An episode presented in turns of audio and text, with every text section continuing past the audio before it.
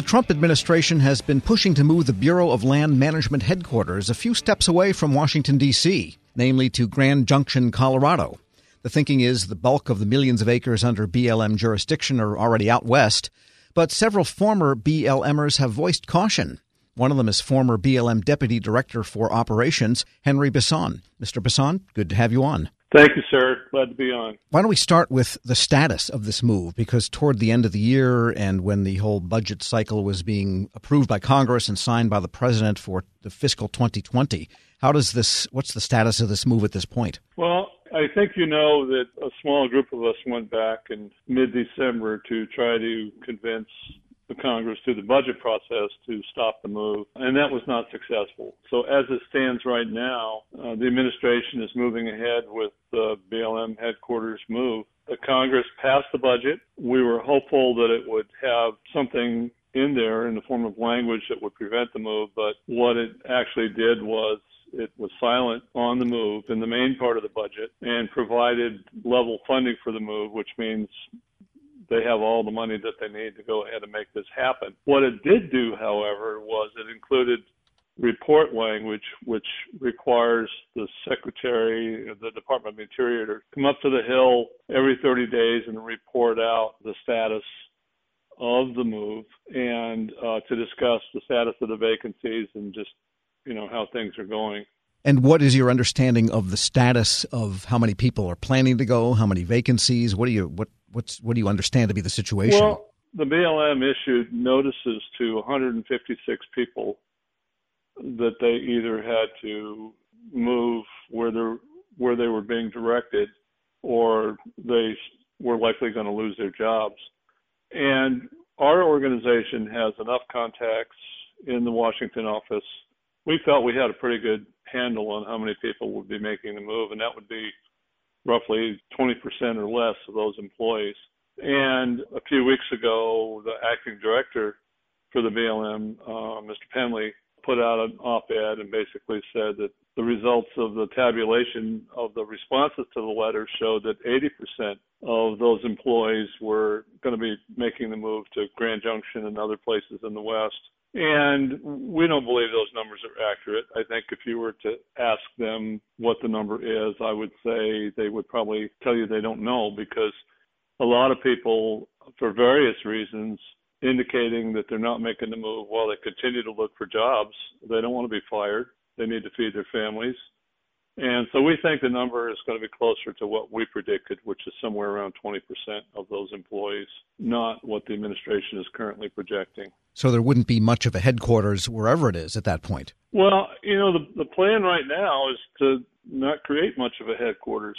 You know, they they are moving several hundred people out to the west and putting them in duty stations all over the West in seven different locations. These are headquarters individuals who'd be doing headquarters functions. Some of them can come from the same organizations in Washington and they'll be spread apart.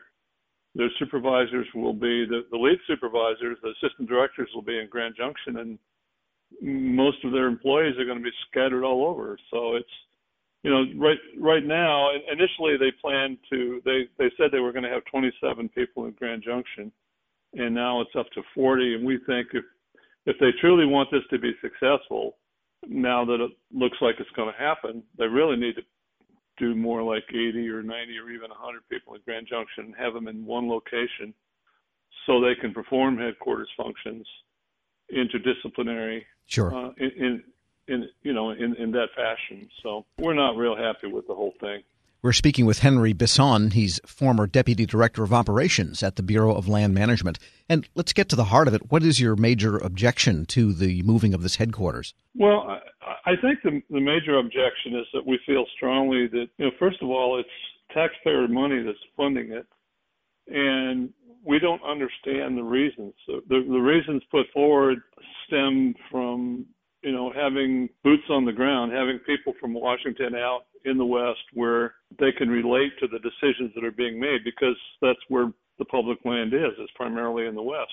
But the Bureau already has 97% of its employees in the West. They live in the cities, towns, counties, and states across the West. And, you know, more than 90% of the decisions that are made are made by those people, not by these headquarters individuals. And so having them closer to the ground isn't going to make a difference on how decisions happen to most of the people that live in the West for those that have very significant decisions that are upcoming or for decisions the Bureau is making regarding to land use plans and so on, you know, there's a perception that it could result in different outcomes. And if there is a major decision, can't someone from headquarters, I guess, hop on a plane and go out there for a couple of days to oversee that? Yeah, yeah. I, you know, it's interesting because we've always viewed the headquarters in Washington as a place where people could take issues to that they were concerned about. If they felt like there was injustice or decisions made in the West weren't right, they could at least go back to somebody in Washington. Most of those people have, within the Bureau, had Western experience. They came from the West and they went back to Washington to serve three or four or five years and then back out in leadership roles, which was a valuable experience for them. But there's always a way for people to get their decisions reviewed if they need to back in Washington. They don't it doesn't have to be in the West. It really makes no sense to do what they're doing. And by the way, what is it like in Grand Junction? I mean, it's not a very big city. It's not like moving, say, some of the people from agriculture to Kansas City, which is somewhat more of a major metropolis. Yeah, you know, I love Grand Junction. I, I used to live and work in Grand Junction, and, and and I've lived in Grand Junction and Montrose uh, and and the people there are already showing how much they care about the employees that are being moved there, and I think that's a good thing for those people. But as I said, most of the employees aren't going there; they're going to be replaced by others coming from other locations, both within and outside of the bureau.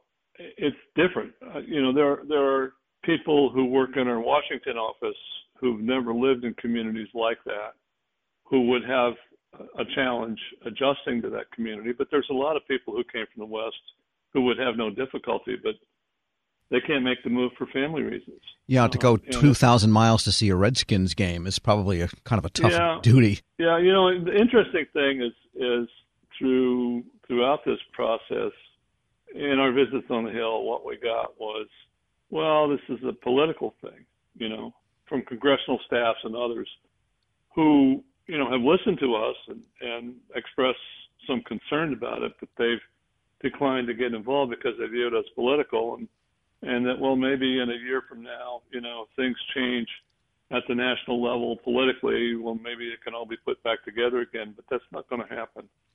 Uh, the individuals, particularly those that are being spread to seven different states to function as headquarters, are not going to move out there and then turn around and move back again a year or two later. Sure. Um, it's this is a this is a once in a lifetime chance to try to get it right if they're going to do this, and we think they need to sit down with the senior leaders in the bureau and develop a better strategy for organizing that headquarters office because it's going to fail as it's organized right now. And if only 20% of the people from headquarters end up wherever the new headquarters is, say Grand Junction, it sounds like there would be a pretty considerable brain drain which might work against the efficacy of the agency. Yeah, yeah, it's it's going to be significant. Uh, you know, I, I would contend that some of the people that I know that are leaving are people with you know decades of experience in very particular resource areas and technical knowledge that just can't be replaced and and they should be paying them significant dollars to stay, not to go, and let them live wherever they need to to get their jobs done because they're that valuable